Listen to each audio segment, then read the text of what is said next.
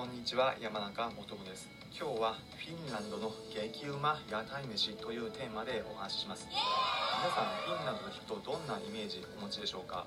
サウナだったりアニメキャラクターのムーミンを思い浮かべる方が多いと思います。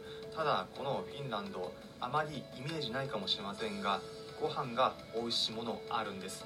今日は私が実際にフィンランドで食べてきたとても美味しかった屋台グルメ紹介します。美味しいもの好きな方聞いて損はない話です。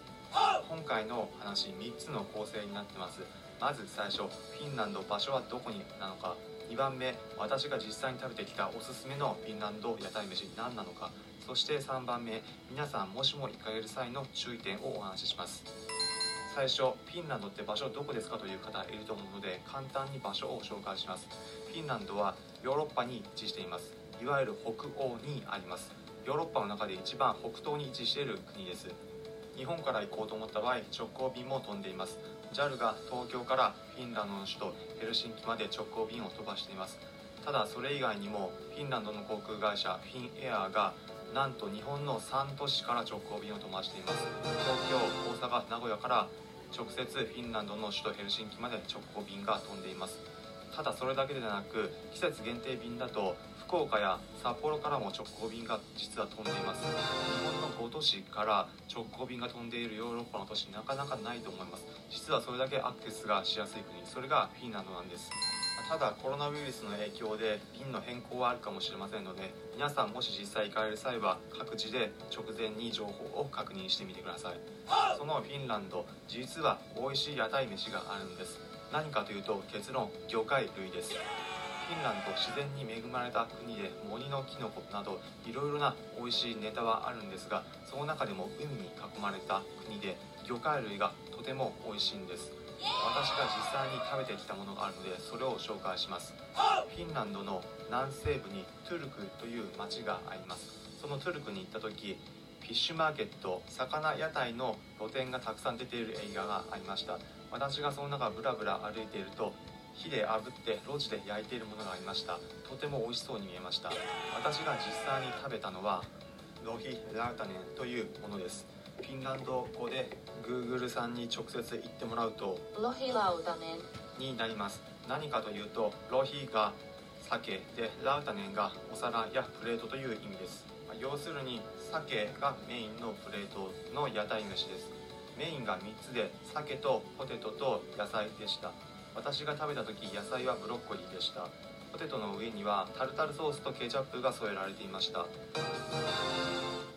ただそれだけではなくフィンランド独特だなというものがありました。何かというと鮭の上にパイナップルとチーズが乗っかっていたんです。日本だとなかなかない組み合わせですよね。鮭日本だとそのまま食べるのが普通ですがフィンランドスタイルではチーズとパイナップルを乗せて食べました。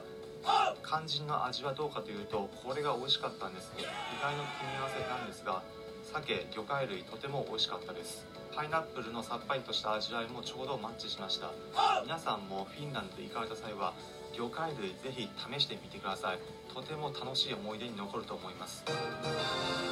お面白そうだなと思った方皆さんが行かれる際の注意点2つだけお伝えします。